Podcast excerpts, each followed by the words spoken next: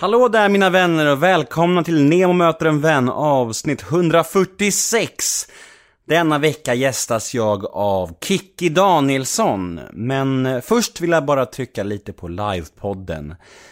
Eh, livepodden kommer gå av stapeln på Mosebacke den 19 september. Det är ungefär tre veckor kvar.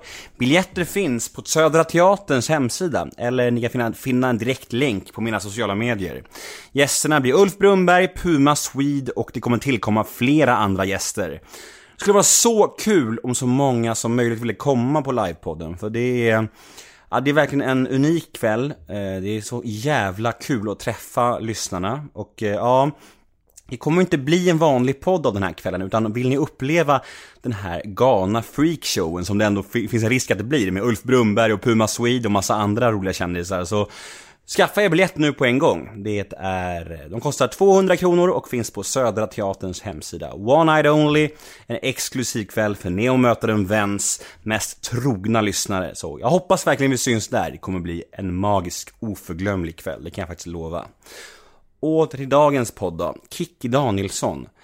Ja, en, en livslevande legend skulle jag vilja säga. Hon har verkligen levt ett långt och händelserikt liv i Ja, median, mediernas spotlight. Alltså, hon har verkligen blivit utsatt av media på alla möjliga sätt genom åren och Kikki har fått utstå så mycket och eh, jag tycker att hon var en väldigt varm och fin kvinna och vi pratar om hela hennes liv och alla eh, skandalerna och kaoset och, och hur hon idag har fått revansch och fått kärlek av både publiken och recensenterna. Så ja, det blir verkligen en solskenspodd om en kvinna som var på botten och har tagit sig upp nu och är hyllad av alla i princip. Så hoppas ni kommer tycka om det här. Det, det tror jag ni kommer göra. Jag heter Nemo Hedén på Twitter och Instagram. Hashtaggen är NEMOMÖTER. In och gilla oss på Facebook, Nemo möter en vän. Har ni några frågor eller önskemål gällande podden eller vad som helst gällande mina föreläsningar eller ja, om ni bara vill kolla läget med mig, skicka ett mail till nemohedén gmail.com Min hemsida är www.nemohedén.se Där finns information om föreläsningar, podden och en blogg som jag aldrig skriver i. Och, ja, gå in på min hemsida, den är ganska nice tycker jag. Ja, det var väl det. Podden presenteras precis som vanligt av Radioplay och klipps av den eminenta Daniel Eggemannen Ekberg. Men nog om mig. Dags för Neo möter en vän avsnitt 146. Gäst Kikki Danielsson.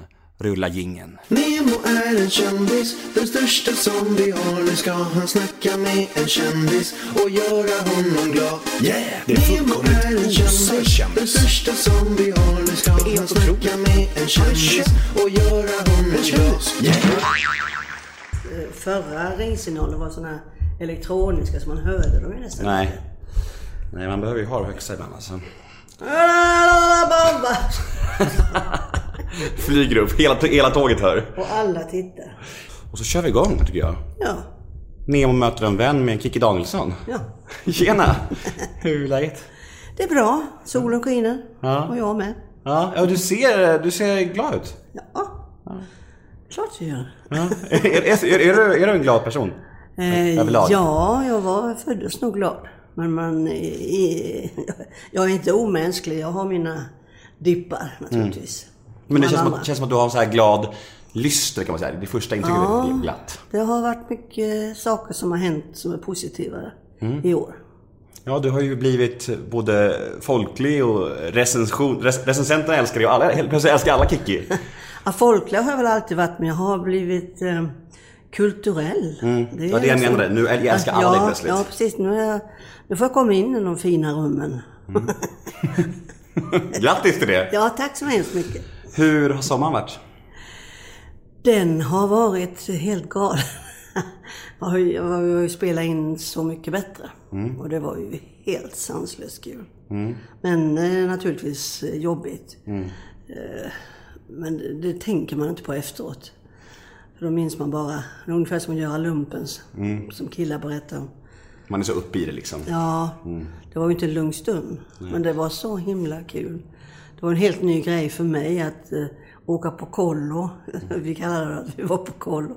Det var ungefär så, tio, nej, eh, sju vuxna människor på kollo.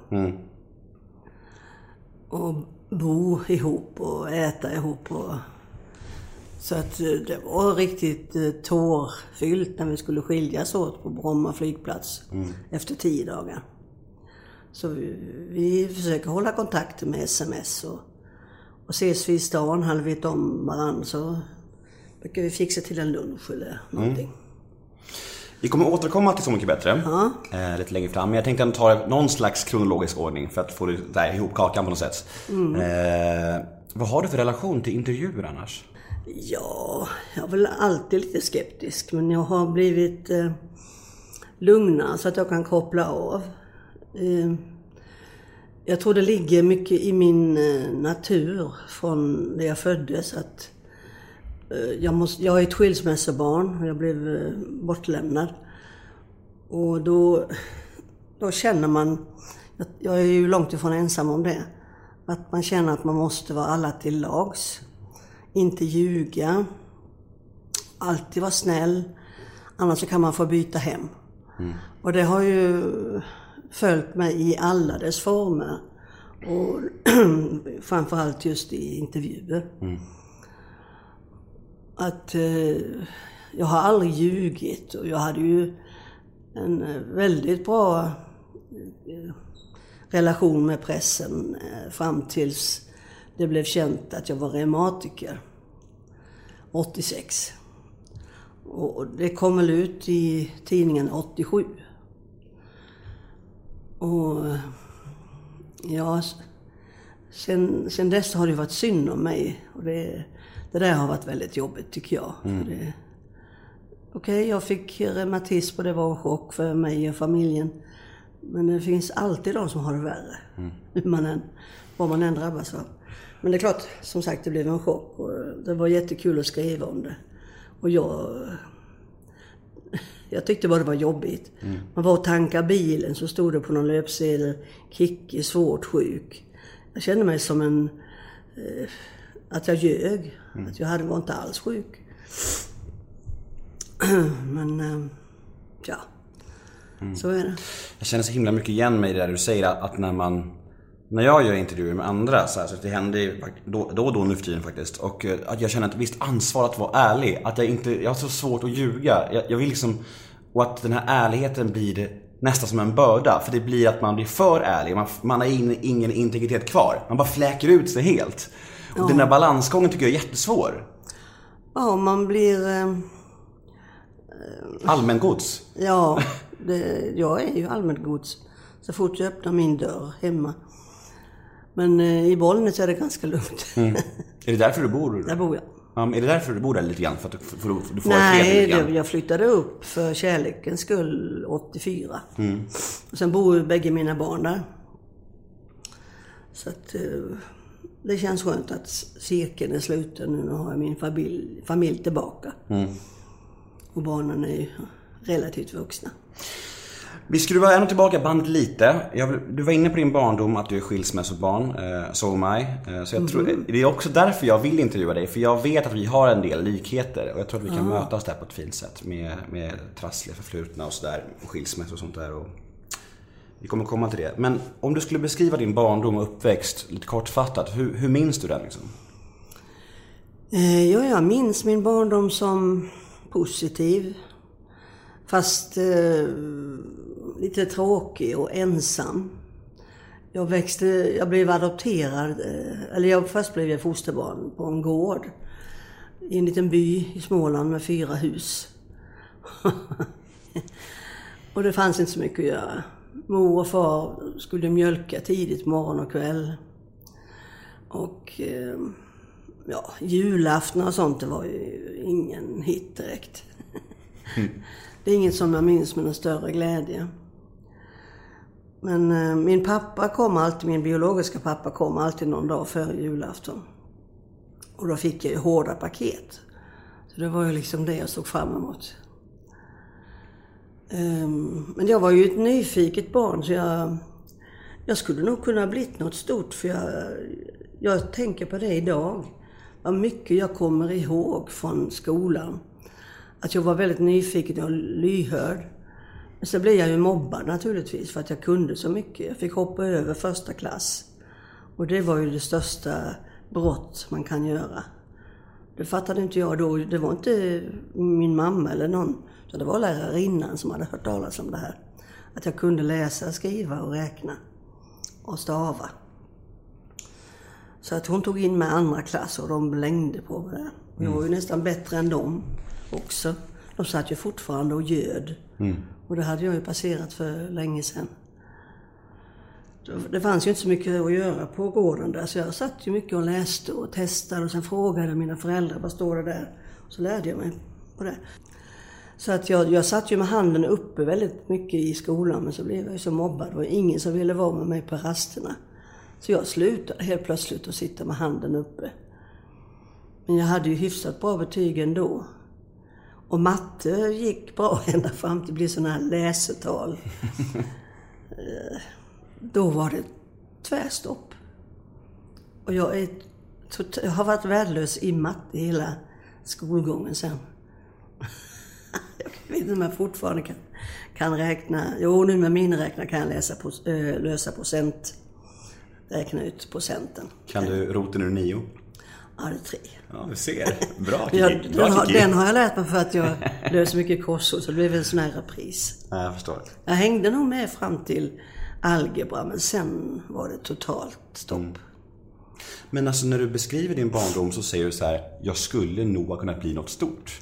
Det låter ju... Ja, lite- jo. Alltså, du är väl ganska framgångsrik eller? Jo, men jag hade ju... Alltså det fanns ju inte i, på kartan eller i min värld att jag skulle... Jag älskade ju att sjunga. Så det första jag gjorde när jag kom in i mitt hem där, adoptivhemmet, det var att sjunga.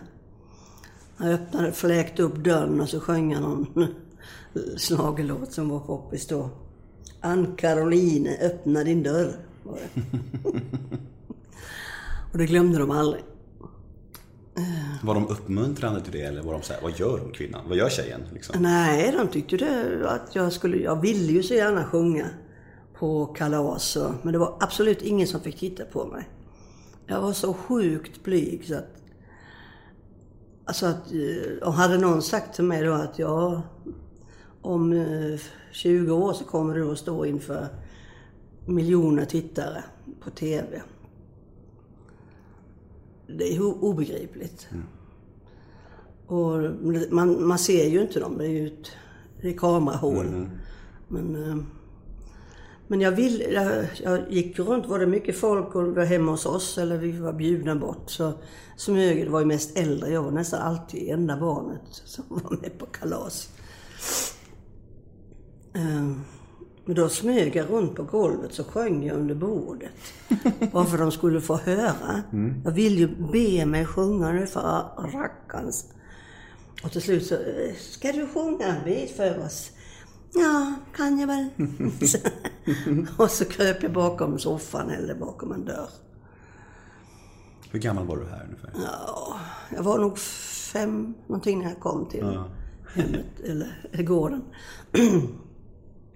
Ja, första plattan med Lasse Holm, där glömmer han ju aldrig. Han fick bygga in mig i masonitskiv Va? i KMH-studion på Hornsgatan. Är det sant? Ja men eh, där sprang ju folk ut och in och eh, jag stod inne i studion och en stor eh, eh, rut, alltså fönsterruta. Så jag såg ju Lasse, också teknikern. Och så kom det folk in där och rökte, gjorde de på den tiden, och drack kaffe. Och så stod de och glodde på mig allihopa. Och en helt främmande människa som jag inte visste. Och så gick han ut och så kom det in nästa. Jag blev så irriterad. Vad fan ska de glo på mig för? Obehagligt. När jag ska skapa här. Ja. ja, men jag fattar. Det låter ganska för obehagligt jag, alltså. Jag hade den jag, jag ska vara så förberedd som jag kunde låten utan till Mm. oftast. För att kunna blunda och så se publiken framför mig då. Och så gestikulera. Och så när man öppnade ögonen så stod det kanske ett helt gäng där och glodde på Mm. mig. Det, nej. Det, därför fick han bygga in mig Ja. Med lite lampa. Men han sa till nästa platta, kan vi skippa den här buren den här gången? För att det blev lite burkigt, ljudet på plattan. Vad konstigt. Ja, men då hade jag ju haft ett år på mig att växa till lite. Men när du kom lite högre upp i åldern då? Du sa att det var, skoltiden, början var in, inget, inte så roligt. Men, men när du kom lite, säg i högstadiet och sådär. När började du hitta, hitta din identitet liksom? Och hur, vem var du i skolan? Ja, jag var fortfarande blyg. Jag sa, jag kunde, eh, kunde inte eh, prata i grupp. För det var så väldigt många som var eh, företagsamma och liksom pratade jämt. Och jag kände att nej men jag kan inte prata om det här. Så jag förblev den här tysta. Så min identitet, vet inte jag. Den hittade jag för några år sedan tror jag. I, I år? Ja, i år. Bättre sent än aldrig. Ja, nej men det har varit, tagit eh, onormalt lång tid för mig att bli vuxen. Och känna mig själv och sådär. Men jag tror att det är ganska normalt när man är ett barn med, med trassliga första år. När man på fl- flänger runt sådär att man inte riktigt hittar någon sån här grund och stabilitet i sig, i sig själv liksom. Nej, mina föräldrar, fosterföräldrar, de, de behandlade mig som, ja, Orreforsvas. Så jag, ingenting fick ju hända mig. Jag fick inte åka med vem jag ville. Jag fick inte gå åka och dansa. När man var 14 så började det rycka i benen ju. Någon skoldans fick jag väl gå på sådär. Men det skulle ju min far då eh, mjölka färdigt. Eller innan mjölkningen skulle han ju skjutsa mig. Och för, först fick jag inte åka dansbussen utan jag måste åka med honom. Och sen skulle jag helst vara ute tio minuter innan. Eh, Så att han slapp köerna då menar han. Och en gång så vet jag att jag glömde bort mig. Jag, jag dansade ju med han som var liksom med stort H då. och glömde bort mig helt tills jag ser min far stå med armarna i kors vid scenen. Iförd storväst och keps där det stod lantmän. kan tänka. Och jag, ursäkta, släppte jag killen då och nu går vi, skrek jag. Sa inte ett ljud på hela vägen hem. Jädra gubbe, tänkte jag. Förstöra det. Komma in med storväst och stövlar. Ja, men, det hände nog inte mer tror jag. Jag förstår. Men när skulle du säga att musiken kom in på allvar då? När, eh, efter liksom, hur, hur tidigt var det liksom? När det började liksom, när började du med... Ja, jag önskade mig ett, jag vet inte var jag fick det ifrån, ett dragspel. Ehm, mina föräldrar, min mamma och hennes eh, syskon, de skrev efter kläder och grejer, mest kläder, på, från Åhlén och Holms. Det fanns en katalog där. och jag tittade också i den där och Är det typ som Ellos eller? Ja, typ. Ja, Men då fanns det väl bara den. Så att eh, i och med att de bodde på landet och inte hade tid eller möjlighet att... Vi hade inte... Mina föräldrar hade inte körkort. Så jag vet inte hur vi kom någonstans. Vi åkte med alla andra, tror jag. Ehm, ja, där såg jag ett dragspel. Och tänkte, åh vad vackert. Rött och så guld. Honor hette det.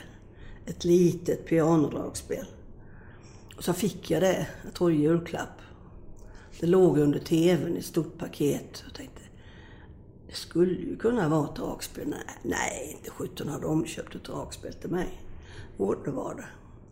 Och sen så gick jag på dragspelskurs. Och lärde mig basa och det, det är inte helt lätt.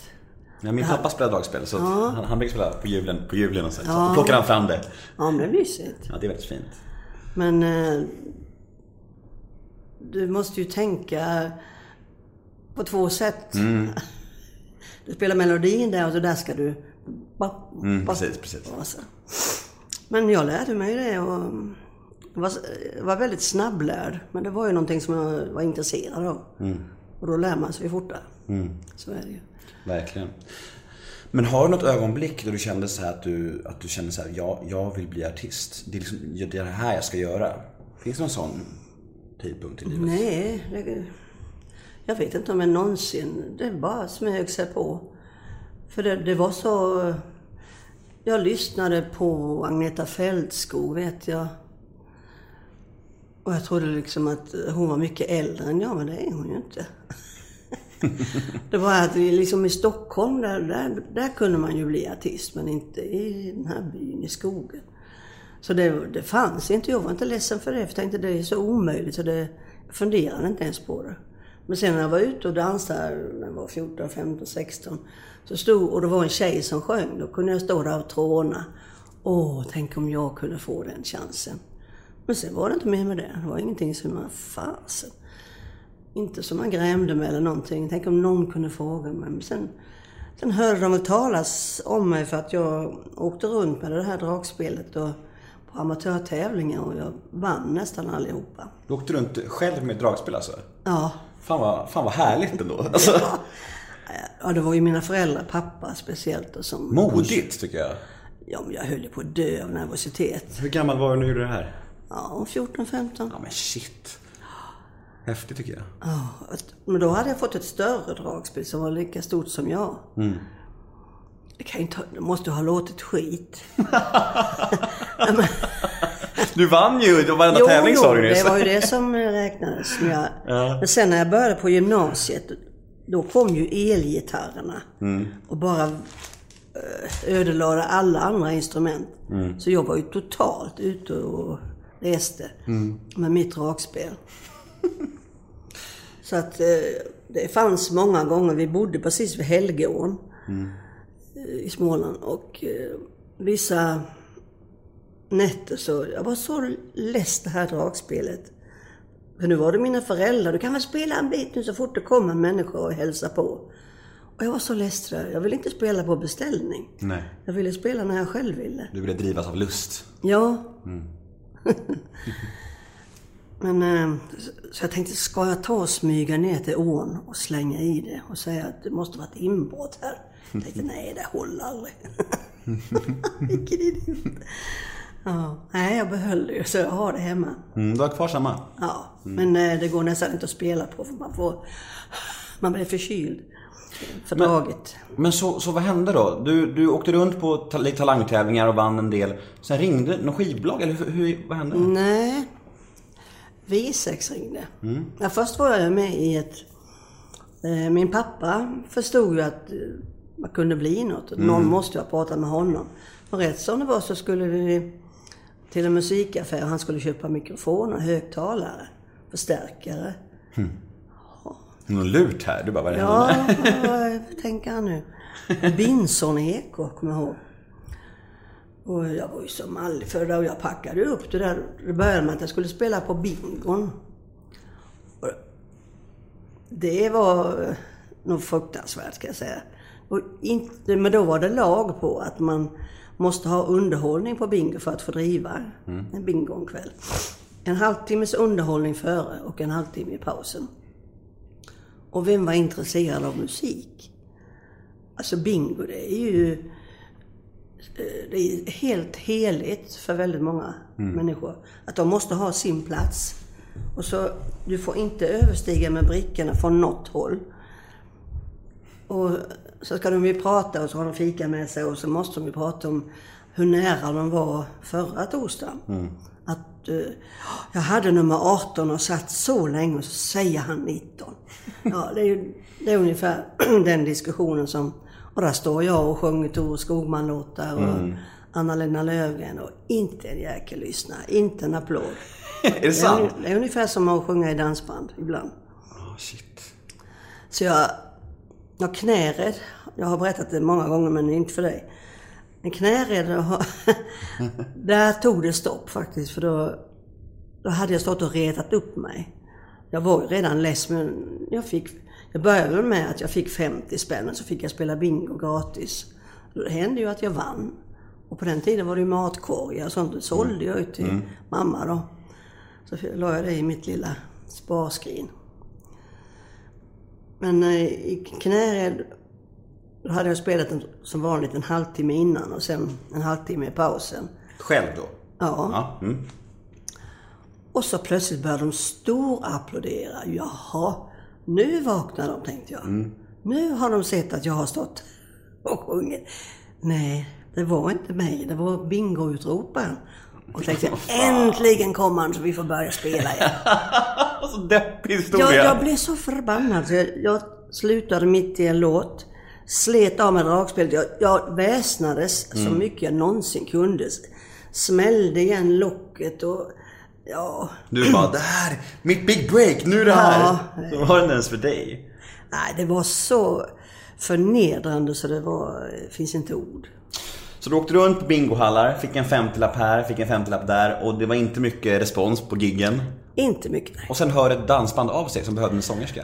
Ja, och då, då funderar jag faktiskt än idag. Var det för min sångrösts skull eller var det för min anläggning? Med, jag hade ju riktiga Dynacord-högtalare och... Jaha, du menar så? Ja. ja Nej men gud vad hemskt, du får inte säga så. Det är klart det var för visst har väl rösten. du en anläggning? Ja. Så jag... Ja, sen hände det ju att då blev jag naturligtvis kär i en av killarna. I kapellmästaren naturligtvis. Så ja, vi höll väl på i tre år. Nickis med Ann-Kristin vi. Och sen började jag studera på universitetet i Växjö. Och då en kväll så ringde vi sex. Var de redan stora då, eller har de Nej. precis börjat? Visex är ett gammalt namn sedan 50-talet.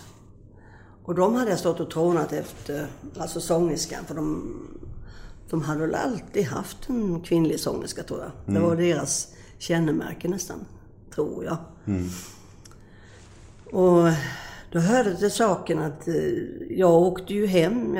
Jag hade ju tagit körkort och fått en bil av mina föräldrar, en hundkoja. Så jag åkte ju hem i början. Men sen Växjö, det var ju New York för mig. Liksom, diskotek, biografer och allt det här. Och så kolsvart i den här lilla byn. Men jag hade i alla fall friheten med bilen. Vilket år var det Visex ringde? Eh, Jag började där 70, vad kan ha varit? Ja, 72 måste det ha varit. Och då var du ungefär, hur gammal? att, eh, 20. Ja. Var det självklart att kliva på det tåget? Nej. Jag, det var någon helg, kanske en månad innan de ringde, som jag åkte hem. Och sen åkte jag till Osby. Och då var det Visex som spelade, men jag vet inte om jag visste det. Så att det var därför jag åkte dit och var nyfiken. För då, då, då visste jag att Visex eh, inte fanns, tror jag. Eller jag hade inte hört talas om dem på länge. I alla fall så, det var inte mycket folk där och de, de spelade, eh, och de spelade så illa så. Det är sant. Jag, stod och tänkte, herregud, de börjar inte samtidigt, de slutar inte samtidigt. Spelar de samma låt? Och då, det sa vi senare i Visex när jag sen då kom med, när, när det var ett, ett band som, ja, spelade dåligt. Då kallade vi dem för ängagäng. Och då sa jag till mig själv, men vilket jäkla ängagäng. Ja, de kom ju inte långt. Nej. Och så ringer de. Så jag var ju lite sådär, ja, vi vill höra om eh, du har lust att komma och påsjunga. Ja. jag vill ju inte vara otrevlig heller, så ja visst. Jag tog en kompis med mig, så det var ju åtta, åtta, nio, tio mil var det nog till Osby, på Växjö. Och då enades vi om att vi skulle ta en låt. Jag kunde End of the World, en gammal Caretakers låt. Och den kunde de också. Och då lät det ju bra. För det var ju någonting som vi kunde. Men kändes det direkt så här, fan det här... Ja. Det var liksom, då var jag lite kaxig. Det var det va?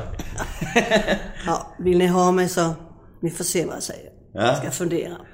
Spela svår. Det var inte min stil. Nej, men ehm, det blev ju så. Man har ju hört så många historier om dansbanden back in the days. Alltså hur det hysteriska schemat, så att, att, att, folk giggar liksom så varje dag. Eller, hur, hur mycket var det som mest ni giggade? Ja, när det hade lossnat för oss. Vi, vi brukar räkna 73 som det året vi startade. Fast jag började i november 72, då när jag hade provsjungit. Men eh, då hade de köpt eh, en gammal buss och eh, ja, två högtalare eller något. En var spräckt och en var hel.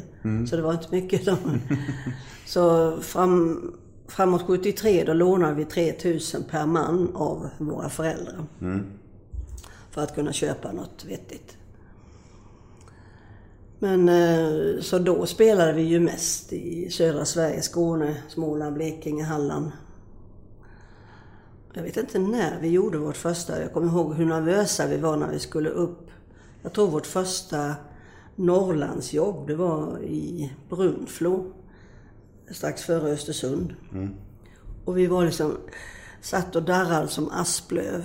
Och det var inte mycket folk. De, det var några som hade köpt vår platta, några sådana där som hade gillat den, som kom och stod ut med väggarna. och jag minns, eh, det, var, det kom en kille, vi stod på scen och så var ingången till rummet, dansrummet så att säga, danssalen. Så kom det två killar och gick längs väggen, så kom de fram till mig. Och jag tror inte jag sjöng just då. Det var ju en kille som sjöng också i V6. Och så hade han en ros bakom ryggen. Och så sa han bara, det kommer att bli något stort av dig. Och så, och så gick han. Han var ju skitblyg. Och den karln har jag aldrig glömt.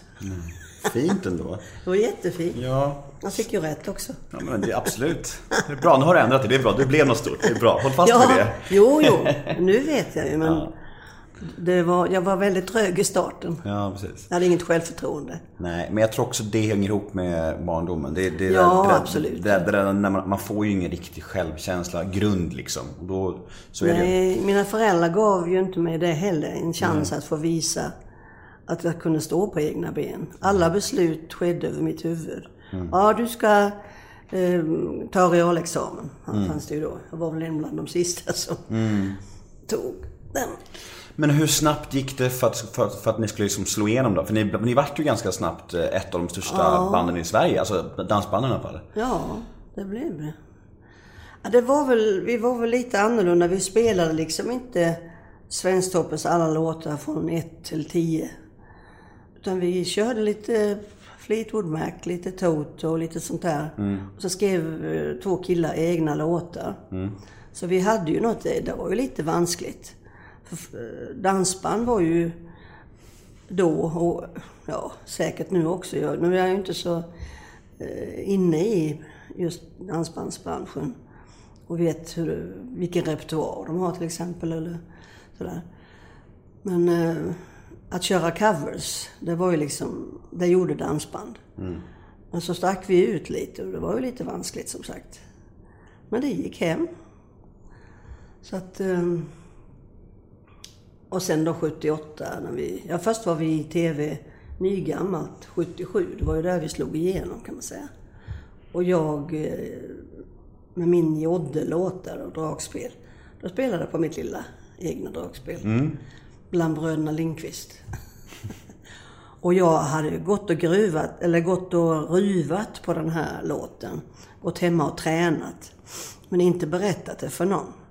För jag tänkte, de kommer ju tro att jag är klok. Mm. Vis, Viseksgrabbarna. och så eh, var vi på en skid... Vi spelade på hotellet uppe i Tänndalen.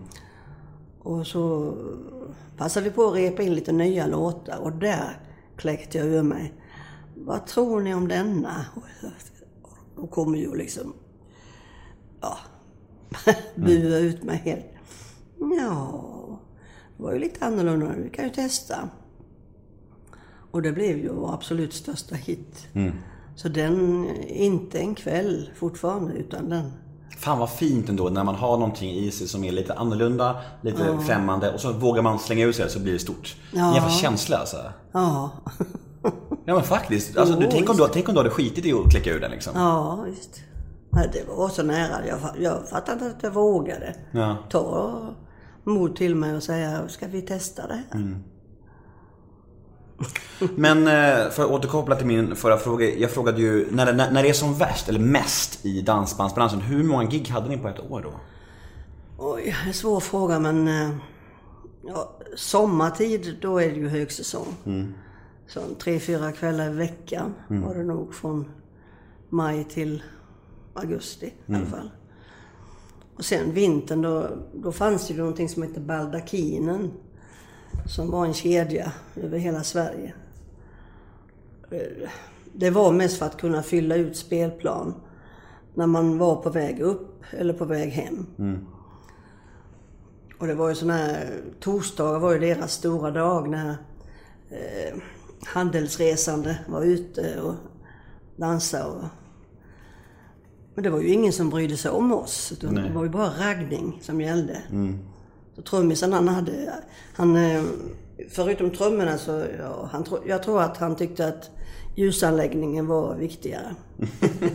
så han, det brukade vara så att en scen stod ut mitt i, lokal, eller i lokalen en bit sådär.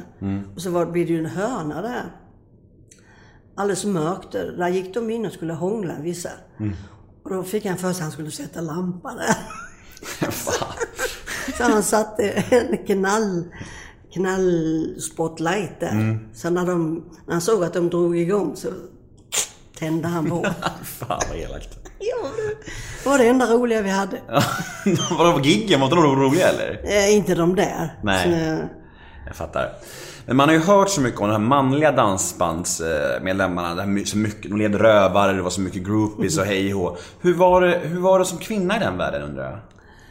Ja, vi sex kunde ju inte ha några groupisar. Jag var ju stoppklossen där. Var det så? Ja, och sen var jag tillsammans med basisten, också kapellmästare. Så att, eh, och han var väl den som såg bäst ut. Naturligtvis. Ja. Det är klart, du har väl bra smak antar jag? Ja, oh, ja, vi sa det. Så det kom ju eh, massa tjejer och, och liksom eh, fram till mig. Så, "Åh, är Mats, han heter Mats då. Är Mats här? Nej, sa jag. Cockblocker som man säger. Jag avskydde de där tjejerna.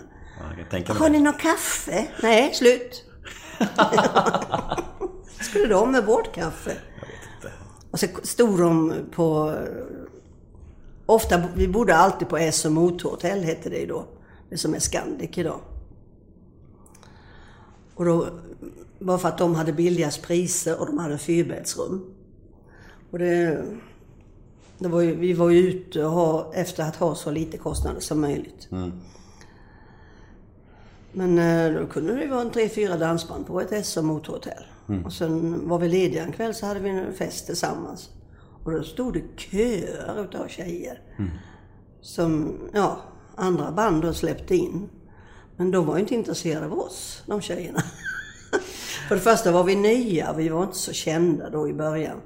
Och sen att jag, var ju tjej, det gick ju inte. Man ville ju inte göra bort sig heller. Nej. Men det lustiga var att när vi kom kanske ett halvår senare och samma sak hände. Fast det var andra band. Men det var samma tjejer. Jag tänkte, vad, vad tänker ni med? Ja, märkligt det där. alltså. Ja, Jag blir förbannad i min kvinnlighet liksom. Men, ja. Ja, det är så det ser ut. Det är, jag, tror, jag tror att det är likadant idag. Alltså om jag ska vara ärlig. Det är märkligt, men det är så det ser ut. Ja, men jag är lite irriterad över att eh, det finns för lite manliga groupisar.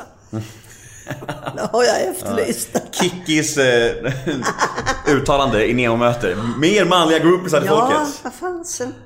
Nej, men killar gör inte så. Jag har inte... Ja, nu har jag inte sett liksom i popvärlden om det kommer fram en, eh, vilket det gör hela tiden, eh, fräscha unga tjejer. Men ofta ser man också där att det är tjejer som skriker. Men jag tror inte kvinnliga artister, nu, kan inte- nu vet inte jag hur du upp- uppfattar det här, men jag tror inte kvinnliga artister är mer benägna att ligga med manliga fans. Det tror inte jag. Samma utsträckning kanske. Jag har ingen aning, det är jag spekulerar bara nu. inte jag heller. Nej. Nej. Nej, men jag har ju alltid haft eh, någon i bandet som jag är tillsammans med. Ja, känns tryggare. då, ja. Du, vi går vidare. Eh, Du har varit med i Mello nio gånger. ja. Om jag har räknat rätt. Mm. Vilken gång var roligast? 85. Varför? Jag fick eh, sjunga själv och jag fick representera Sverige själv. Kom trea i den stora.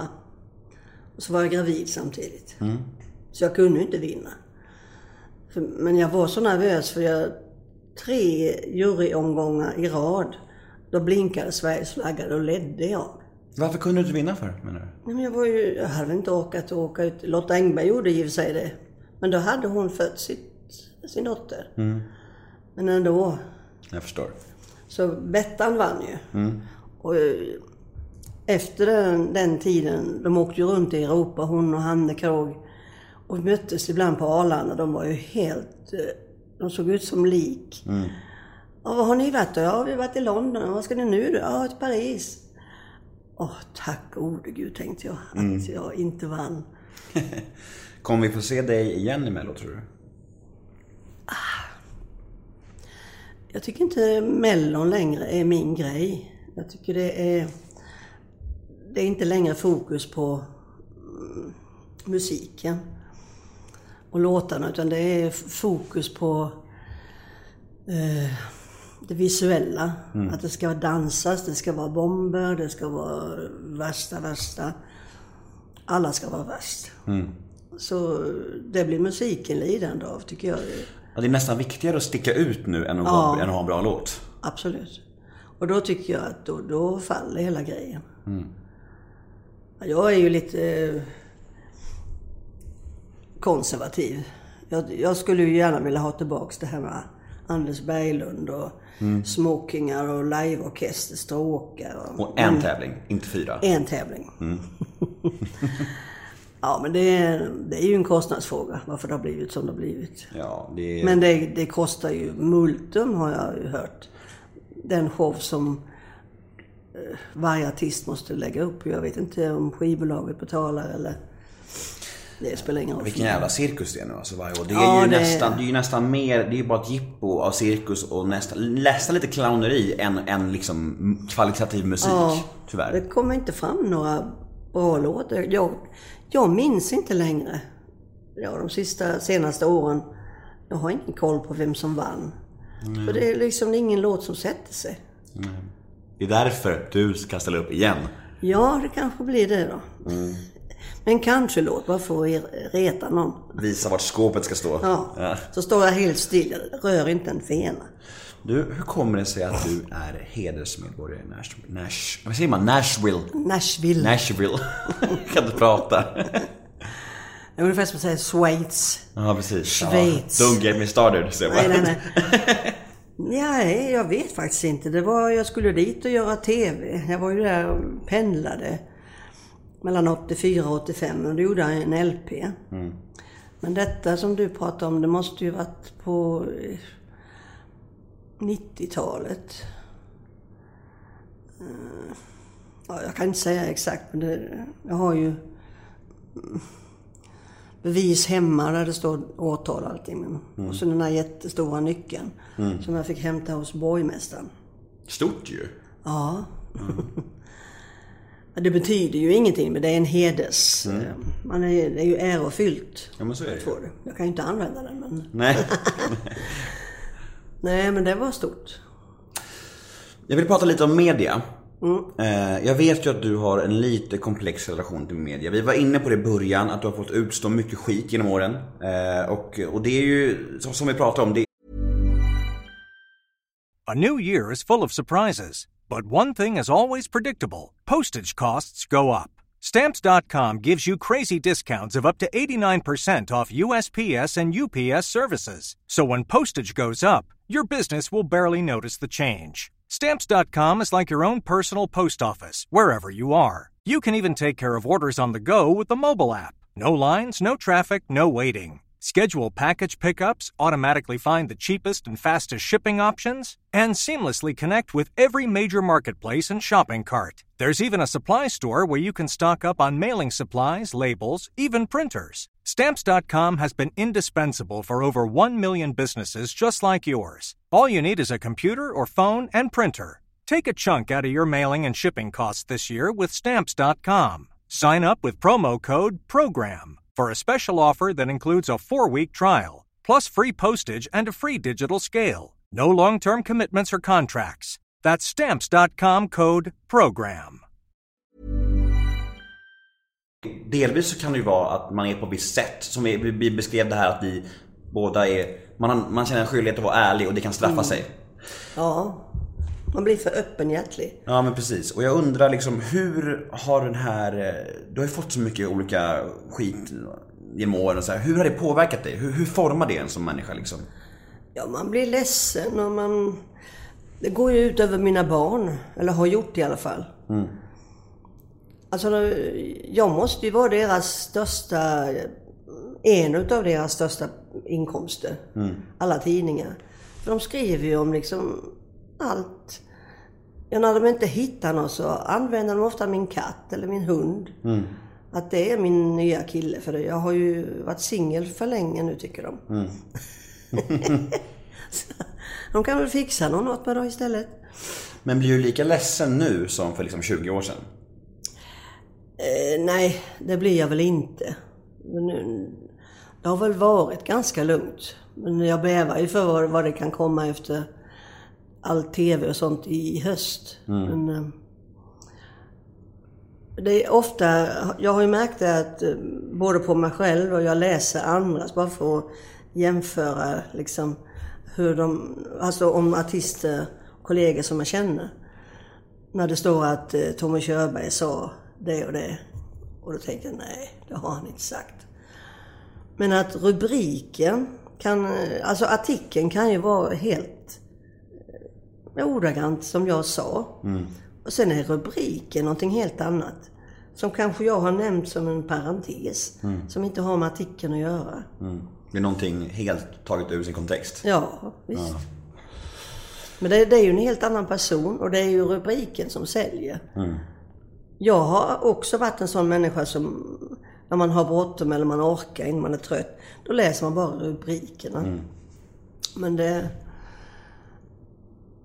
Jag läser mellan raderna, det har jag lärt mig. Men vilket ansvar bär du i det här tänker jag? Jag tänker så här, om man ändå har fått utstå en del skit, har man alltså du kan ju också välja att bara vara tyst helt. Eller har, hur har du känt gentemot det där? Har du känt så att du, har du känt, har du känt en lust någon gång att du bara, nej, nu tänker jag aldrig mer prata om en kvällstidning. Har du känt det någon gång? Ja, oh ja, många gånger. Men när det gäller skivsläpp och sånt, Då måste du eller? Då är det promo, promotion. Och då, då har jag känt de senaste åren att eh, då bjuder skivbolaget in pressen för att jag har släppt eller ska släppa en ny CD. Och då, då står det väl i kanske nu, i den färdiga artikeln som kommer sen. Men då som ett litet PS. PS, ja just det, hon släppte en platta i fredags. Fy fan. För då handlar det om, eh, ja hon har, eh, lever ensam och hon är så sjuk, hon tappar rösten där och hon... Allt annat är mer intressant tycker Ja. du? Ja. Och då blir jag förbannad och besviken för då, då har jag åkt tåget ner till Stockholm och offrat timmar på detta och fotograferat och så blir det bara skit. Det står en parentes. Ja, visst, hon sjunger också. Ja, nej, jag förstår det. Det, det låter, låter inte någon vidare. Men nu ska vi prata om Så mycket bättre. Ja. Eh, jag har faktiskt intervjuat en av dem som är med i år. Ja. Erik har varit med här. Ah, Vad, hur, vad tycker du om Erik? ah, helt underbar. Ja, han är mysig, eller hur? Ja, han... eh, Han växte, ja alla växte. Han var den enda som jag kände till. Är det sant? Ja, Oj. jag har inte träffat, jag har inte träffat honom heller. Jag har inte träffat någon av deltagarna. Thomas Andersson Vi visste jag inte vad det var för en. Jag har aldrig hört namnet. Nej. Icona Pop hade jag väl hört. Deras hit hade du nog hört, va, tror jag. Ja, jo. I don't care, Ja, jo. I love it. Eh, och Uno naturligtvis kände till, men vi har aldrig träffats. Nej, jag förstår. Vi sa det, vi som är äldst och han har hållit på så länge. Man brukar kunna träffas på en vägkrog eller i samma TV-program eller något. Nej. Och eh, Anders Wedin, Money Brother. Moneypenny kallar jag honom. och han visste absolut ingenting om. Och inte Sabina Dumba. Hon har också varit med här. Fan. Jaha. Sabina har varit med. Fan dum jag. Nu skäms jag lite. Sabina har varit med också. Ja. Nej, det var... Men är en sån där grej, alltså när man ändå är så intensivt och tätt in på folk i tio dagar. Är en sån inspelning som man tror? Kan du, eller, eller var det helt annorlunda än vad du trodde? Eller? Ja, jag visste ju inte alls. Jag har aldrig, aldrig gjort en sån grej. Alltså tio dagar bo i samma hus med sju helt okända människor. Olika åldrar. Det var ju som att vara på ett kollo. Och de första två dagarna var väl jag lite sådär avvaktande. Och liksom supa in lite grann vad, Känna av stämningen. Ja. Ja. och lyssna. Så jag sa, jag sa väl inte så mycket.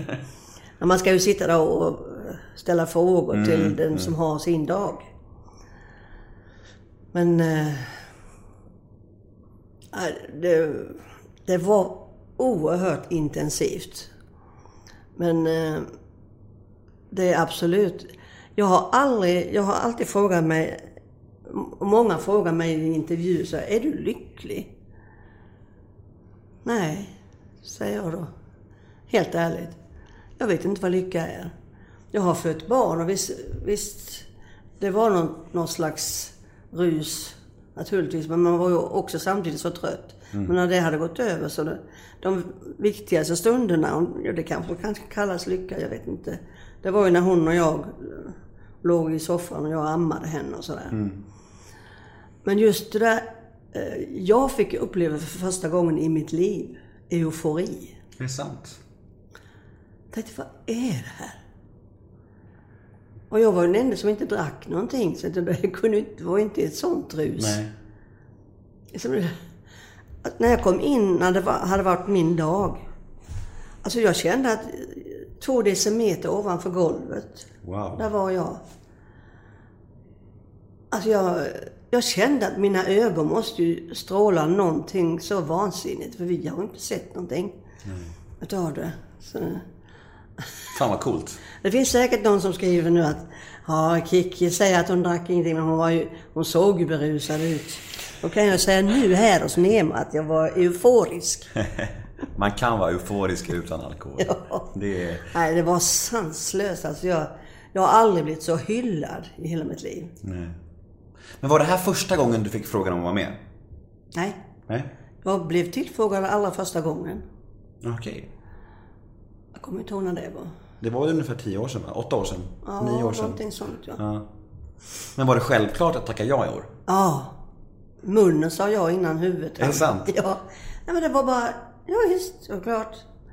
Och du- sen började jag tänka. Ja, Vad har jag gjort vad nu? det- Vad är det man ska göra där nu då?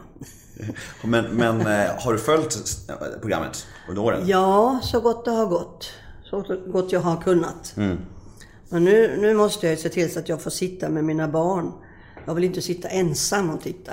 Hur gamla är barnen? Eh, Min dotter är 32 och min son är 26. Och barnbarnen är? Eh, Lite drygt ett år. Ja. Du får samlas hela gänget, hela gänget då? Ja, visst. Magiskt. Magiskt. Det är inget kul att sitta själv. Nej, gud nej. Men vad kan man förvänta sig då från dina tolkningar? Jag tänker ju att du är ändå en artist som har, du har ju svängt mellan genrer. Liksom, du har pop och dansband och country och slager och... Vad kan vi förvänta oss av dina tolkningar är Så Mycket Bättre? Ja, det blev väl inte så mycket kanske. För det var ju... Ja, jag, jag är väldigt förtjust i mina tolkningar. Och, eh, det är ju Sule och Idde Schultz som har hjälpt till med dem. Och ehm, en låt eh, gjorde jag till engelska. Utan att fråga. För det ska vara hemligt för den som har gjort den, originalet. Och de... Jag kan inte påstå att det var en enda tolkning som jag ifrågasatte. Alla hade tänkt till och...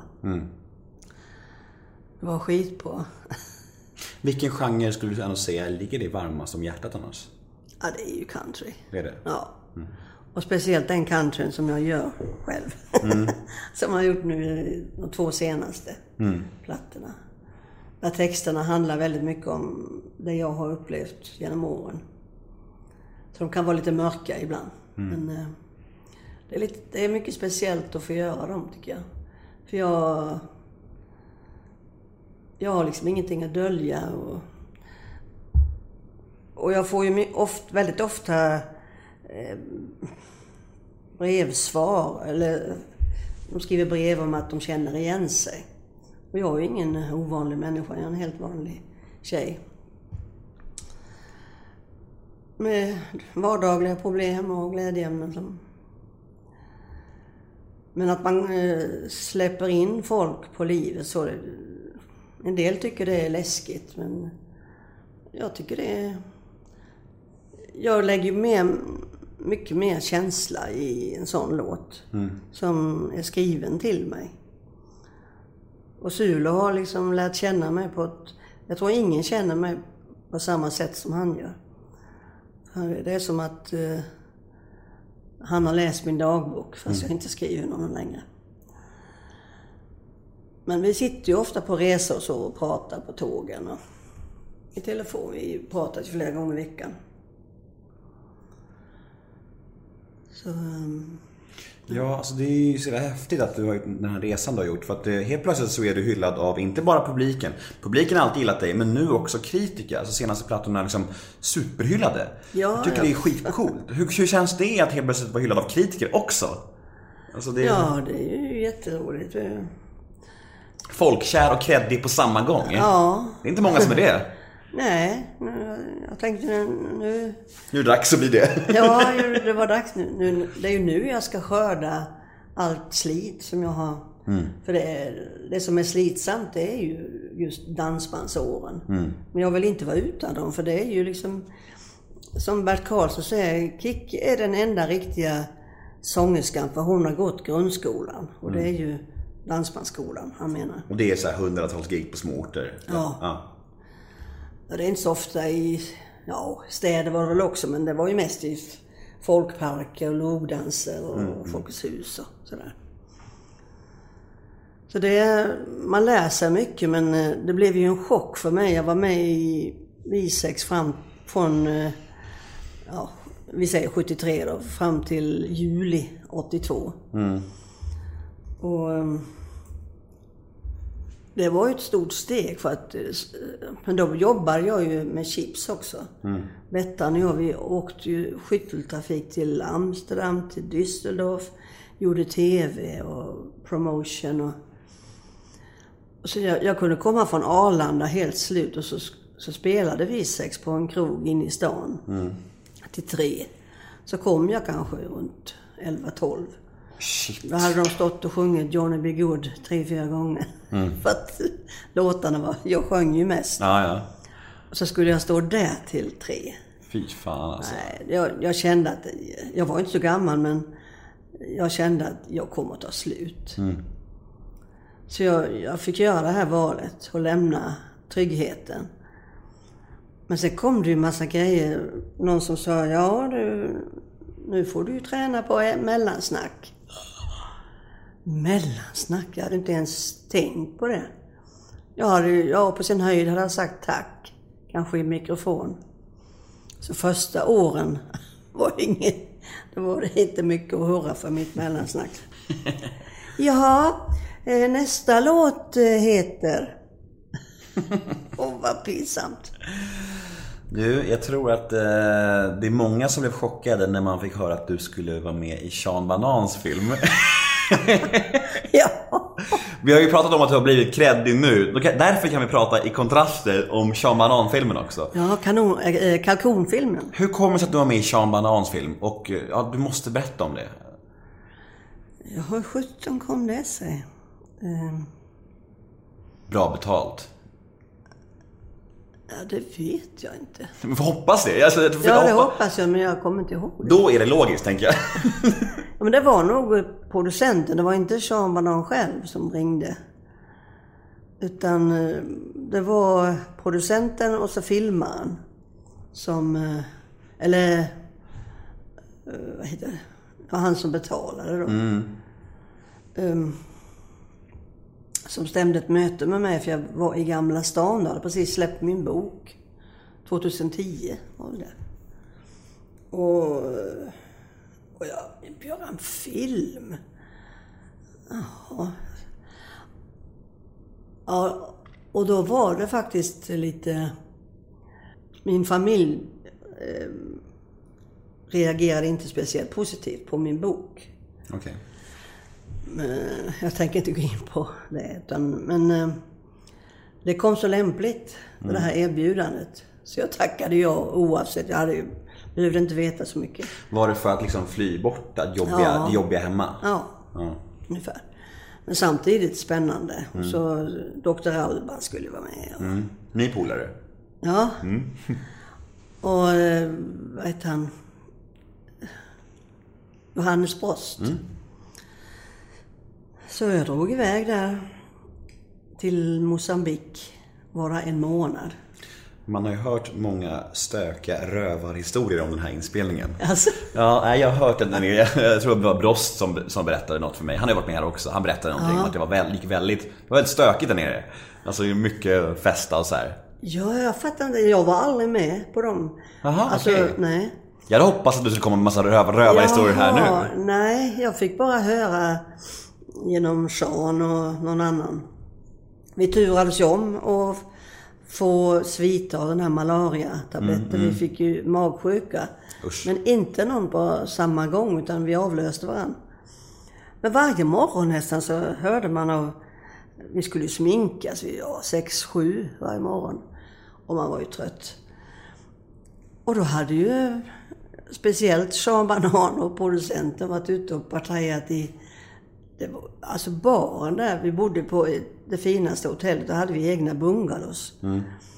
Och sen eh, var det grindar om det här hotellet. Men sen gick de ut genom grindarna och där var någon slags bar. Med bara papp, ja det såg ut som att det var papplådor eller masonitskivor som bord. Jag vet inte vad, om de hade mer än öl, det vet jag inte. Förmodligen. Gissningsvis. Vi ska inte uttala oss om det, men vi Nej, kan, men jag, vi kan bara gissa. jag vet faktiskt inte. Det var ju trist. Jag hade ju, man skulle ju varit med kanske och smygfilmat. Du, Kiki, lite bitter. Missade festen. Ja, missade festen. Nej, jag tyckte sova var viktigare. Du har ju flera gånger pratat om eh, dina alkoholproblem och eftersom jag själv är nykter, vet du att jag är nykter också? Nej, det vet jag inte. Jag firade faktiskt två år nykter och drogfri häromdagen. Ja, gratulerar. Tack så mycket. Det känns väldigt stort. Ja, och eftersom är jag själv har en historik av eh, ja, destruktivitet och de- dekadens så tycker jag att ändå, jag vill prata lite om det. Är det okej? Ja, oh ja. Ja, grymt. Eh, hur skulle du beskriva din relation till alkohol genom livet? Var det som att det var kaos från början eller var det något som, som eskalerade allt eftersom? ja. Mitt förhållande till alkohol när jag växte upp och när jag blev eh, ja, 18, 19, 20 sådär. Eh, det, jag, hade, jag hade ingen relation. Jag, jag tyckte bara det var otäckt för min pappa var väl, min fosterpappa, han var väl någon form av periodare tror jag. Han, eh, när han fick körkort, han tog körkort när han fyllde 50 tror jag. Så, men då kunde han, när traktorn jäklades eller någon maskin gick sönder, då blev han så förbannad. Så då satte han sig i bilen och åkte in till Älmhult och köpte, ja det var ju renat, det var bara renat. Han kunde åka in och köpa en kvarting. Men då, Han söp på ilska alltså. han söp på ilska. Och jag, jag tyckte, och sen ibland hade vi fester hemma, eller han hade fester. Kom bara massa gubbar. Och alla blev brakfulla. Jag tyckte det var så obehagligt. De blev högljudda. Och så var de på mig och skulle kittla mig och jag tyckte, oh. Och sen när jag fick körkort, det var det, var det heligaste av allt.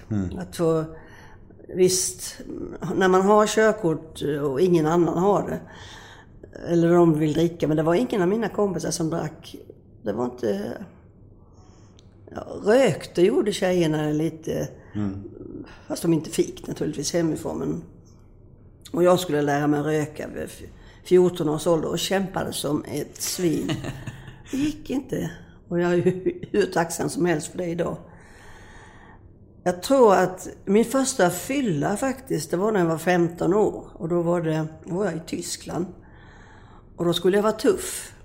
För då hade de jag bodde hos, eh, hade precis varit i ja, Sovjetunionen hette det väl. Och ja, det var konjak, det var liksom rysk vodka, det var allt. Vill du smaka?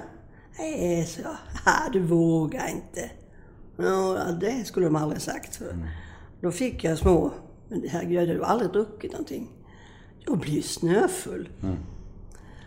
Och sen skulle vi ut på stan. Jag kommer ihåg att jag vinglade. Och sen spydde jag hela natten. Och då, då fick jag ännu mer motstånd mot det.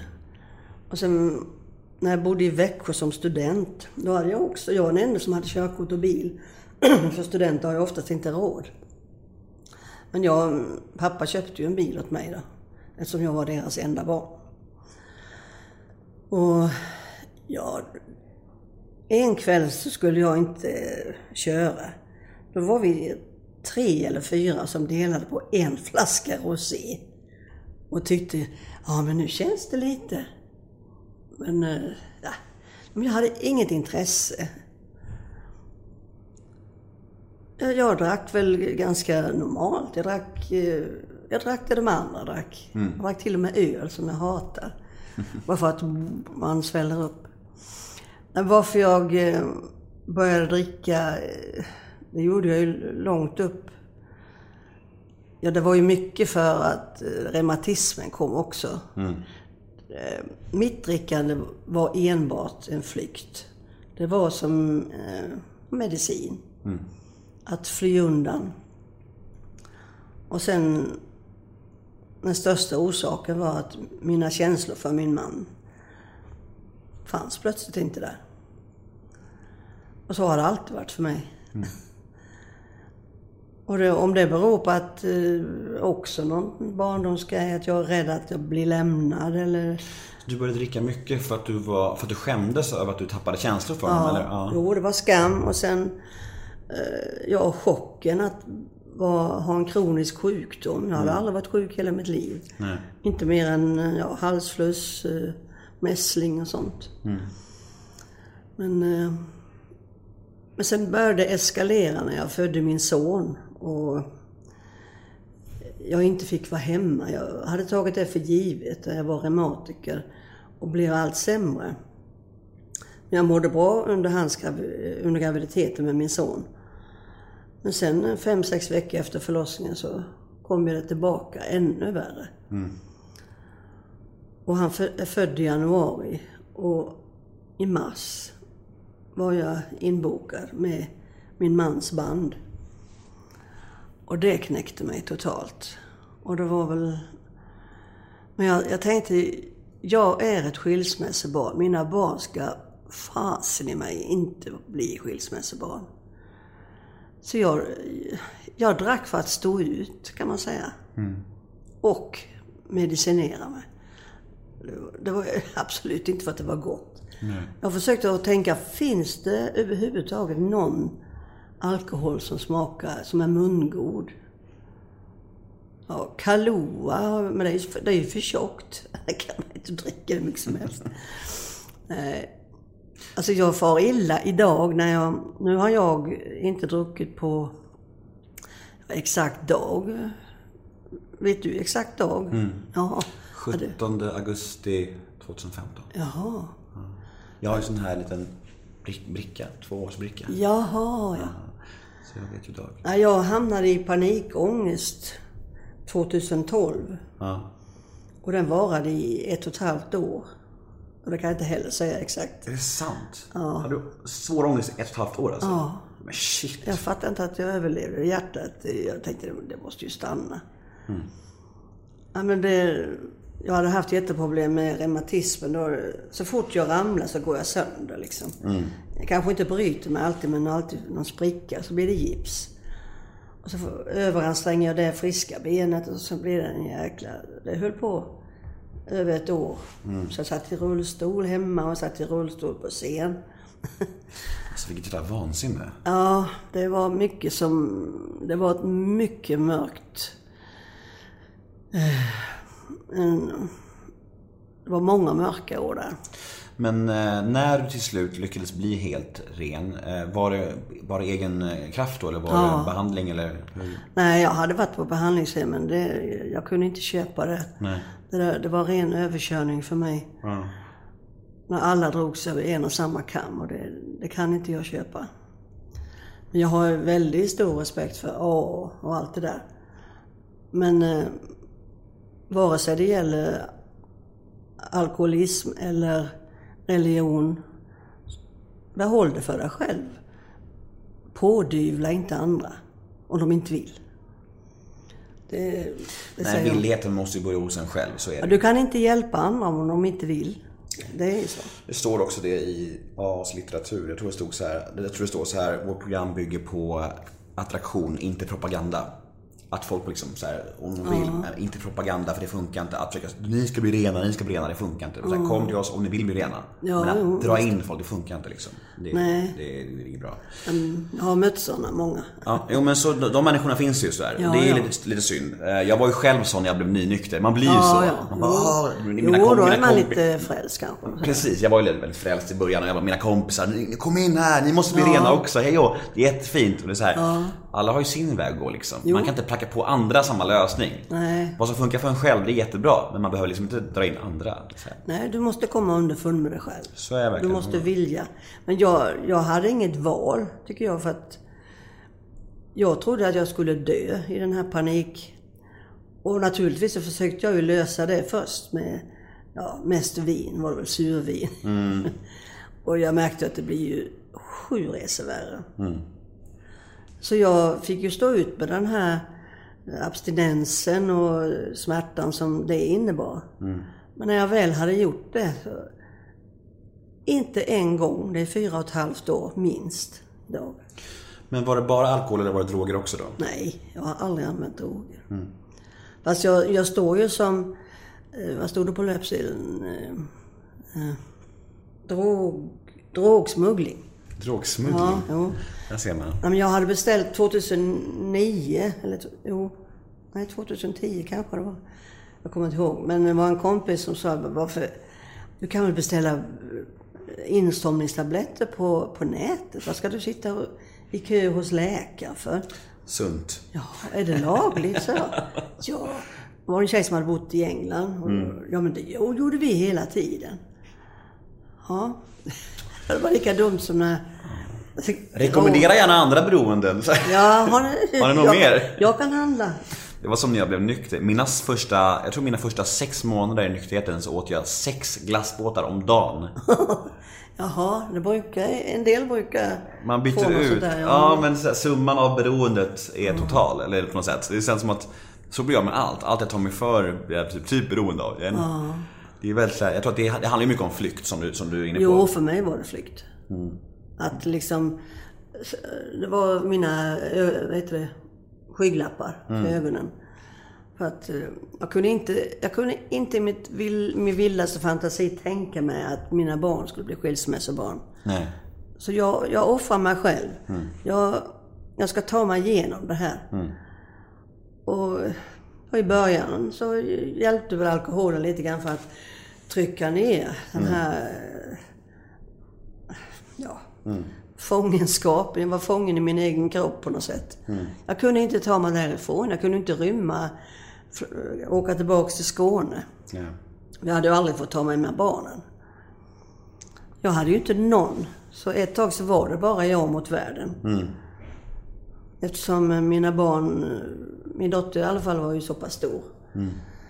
Så, men idag har vi ju en helt oerhört varm och kärleksfull relation. Bo, Bägge barnen. Och vi, idag sitter, jag ställer frågor ibland. Hur har ni upplevt? Idag kan jag liksom prata om allt. Det som jag inte kunde då, när jag drack. Nej. Skönt. Och, och de, ja, de berättar liksom att jag har så här var det... Hur de har upplevt Ja. ditt, ditt kaos liksom. Ja. Så jag var, jag var ju livrädd nu inför Så mycket bättre. Att jag skulle säga för mycket. För de, de vill inte vara med på bild. Och de vill inte att jag pratar om det. Men eh, det hade de kunnat... Det är de ju vana vid. Jag, jag berättade för dem vad jag har, har sagt. Men så vet inte jag... Ingen av oss vet ju vad som kommer med. Nej. Vi får se. Spännande. Ja. Men jag tänker idag när du sitter här och ändå, i mina ögon så strålar, strålar du. Jag tycker du ser väldigt eh, glad ut och det är fint. Eh, framförallt när man vet hur kass du har mått liksom. ja. Hur, eh, idag då, när du mår så pass bra, när mår du som sämst idag? Vad kan du få ångest över idag då? Ja, det är väl om... Eh,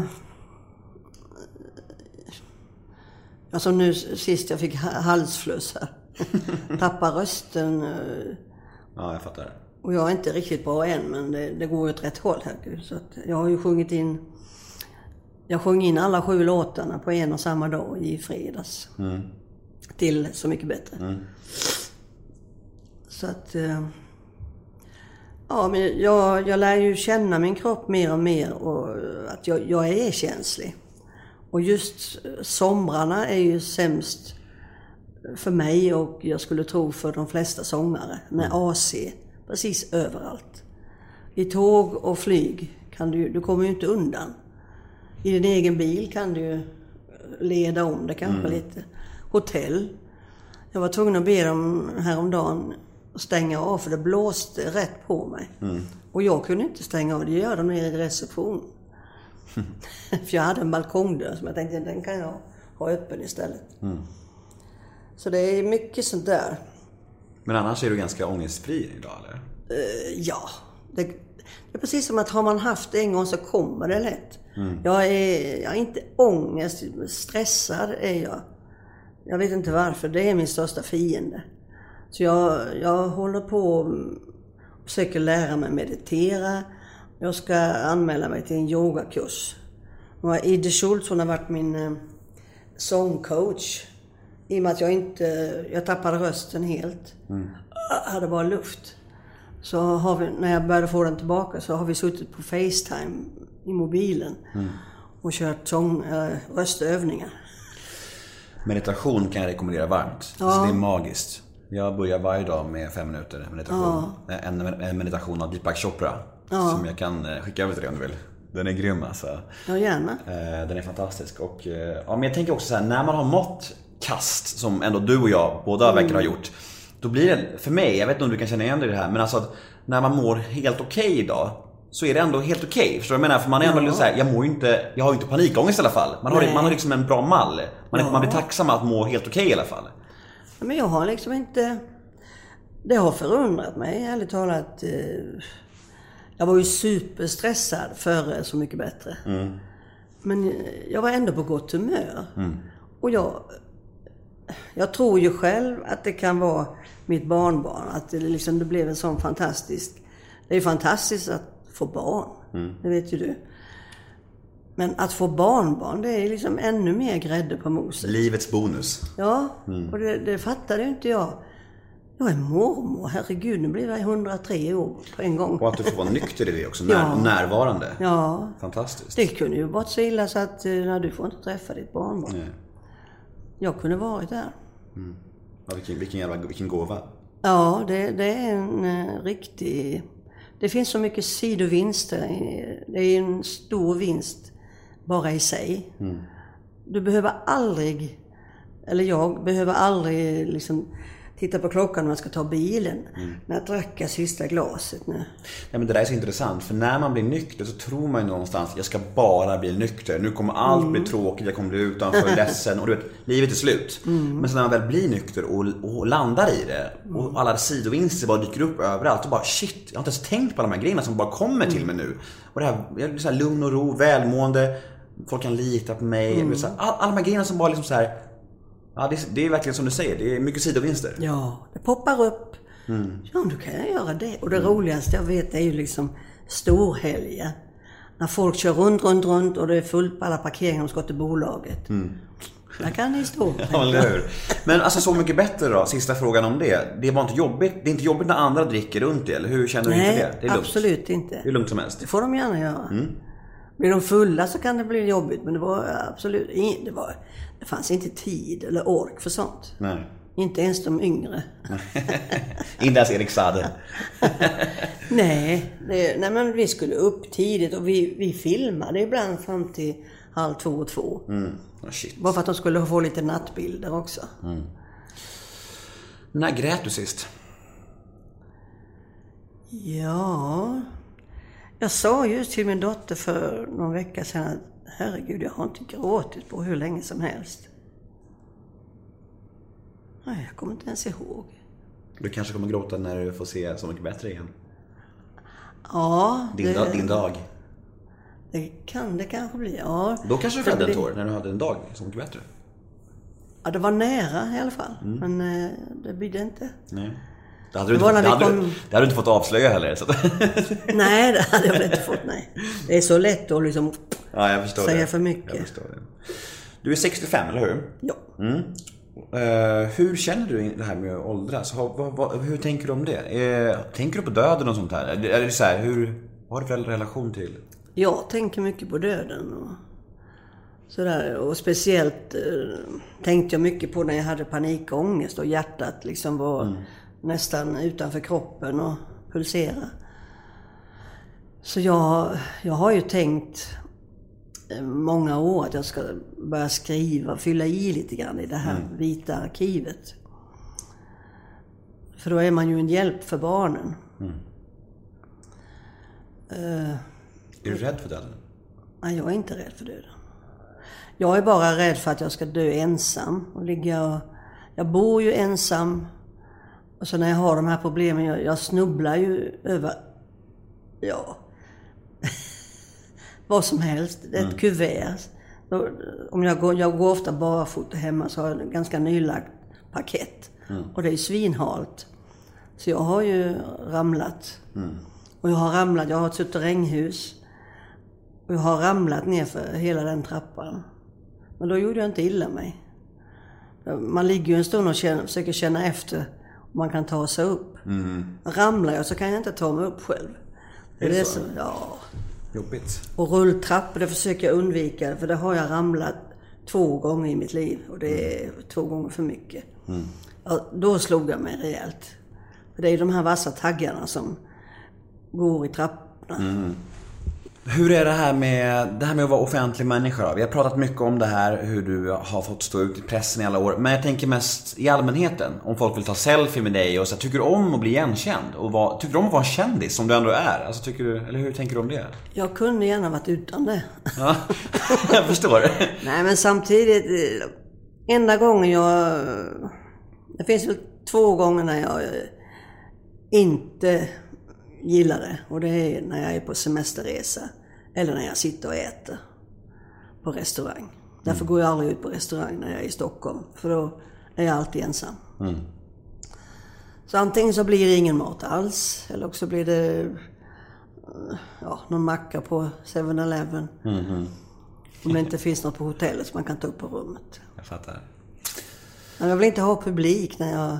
Nej, jag fattar. Så det är så många... Vi, vi fick en eh, kärlek till Thailand, jag och barnen. Så vi var väl där två gånger, så skulle vi dit en tredje gång, men då, då fick vi inte plats. För jag bjöd med Emmas pojkvän, som hon är mera gift med. Det var enda sättet att få med min son. För första gången så åkte min dotter och jag ensamma, 2000 eller 2001. Precis efter min skilsmässa. Och då ville han inte följa med, min son. Menade att du tackar nej till en 14 dagar i solen och bada och... Ja, men ni ska ju bara sola och, och shoppa. Ja, han hade ju rätt i det. Så därför kom Vad är det för fel med det? Nej, nej. nej men han var ju... Han är fem år yngre än vad min dotter är. Så han, han var ju inte den åldern när han ville sola. Nej, nej. Han ville ju spela något spel på, i, i strand, på stranden och sen ta sig ett dopp och sen spela igen. Hur gammal var han då? I 2000, han var 11. Ja, jag fattar. Jag har ett segment i min podcast som heter ett ord om. Det går ut på att jag ser fem stycken svenska kändisar. Kändisar som brukar uppröra känslor kan man säga. Och du får säga det första ordet som kommer i ditt huvud när du hör namnet. Kan bli farligt. Är du med? Alex Schulman. Kaxig, Marcus Birro. Mysig, Sara Larsson. bitchig. Jimmy Åkesson. Oj, här var um, suspekt. Leif GW Persson. Mumlig. Bra ord alltså, mumlig. Vi har ett litet brev här också som lyder så här. Hej världens bästa Kiki. Hur är din relation med Bettan och Lotta idag? Ja, det är ju mina sys- systrar. Fint. Ja. Umgås, Ja, jag- umgås ni mycket? Ja, det blir ju inte det. Bettan är ju i Norge och Lotta är ju Allings... Ja, nu vet jag inte riktigt var hon bor. Innan bodde hon i Alingsås. Mm, det är i alla fall västkusten i alla fall. Ja. Vi skulle ju sammanstrålat nu på Pride. Men jag hade ju jag hade bara väsröst. Så det, det var sorgligt. För det hade ju, då hade vi ju kört liksom alla våra Hits, hits. Men nu fick de ju göra det på två istället. Funkar det? Ja, det vet jag inte. Jag var inte där. Vi säger nej. Du behövs. Nej, jag, de saknade mig i alla fall. Jag såg jag i tidningen. Och ett till brev här. Eh, Hej Kiki, vad tycker du om covern på Jag trodde änglarna fanns? Jag förstår inte riktigt vitsen med den. Snällt uttryckt. Jag måste ju säga att originalet är ju bättre, men eh, jag, samtidigt tycker jag det är kul att... eh, För den låten, den är ett mysterium. Den, eh, den, I sin enkelhet så förtrollar den så många människor. Och jag vet inte vad, vad, vad det är som gör det. Du, Om för, det är just... du förstår inte storheten?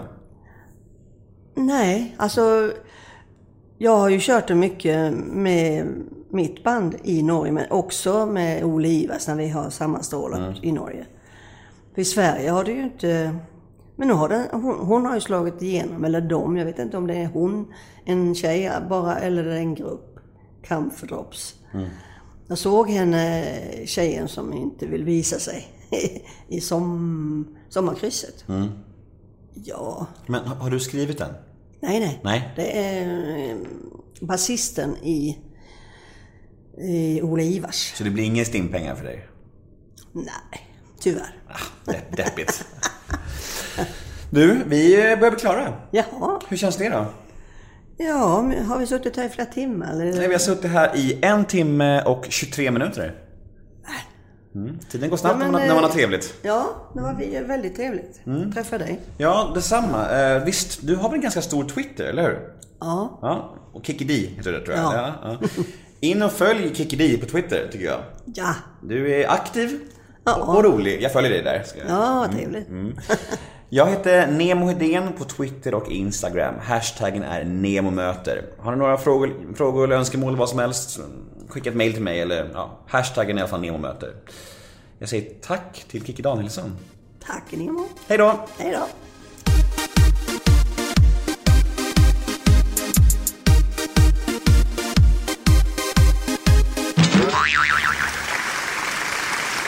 Lite halvhes blev det, men det kan ju vara sexigt, man vet inte. Ja.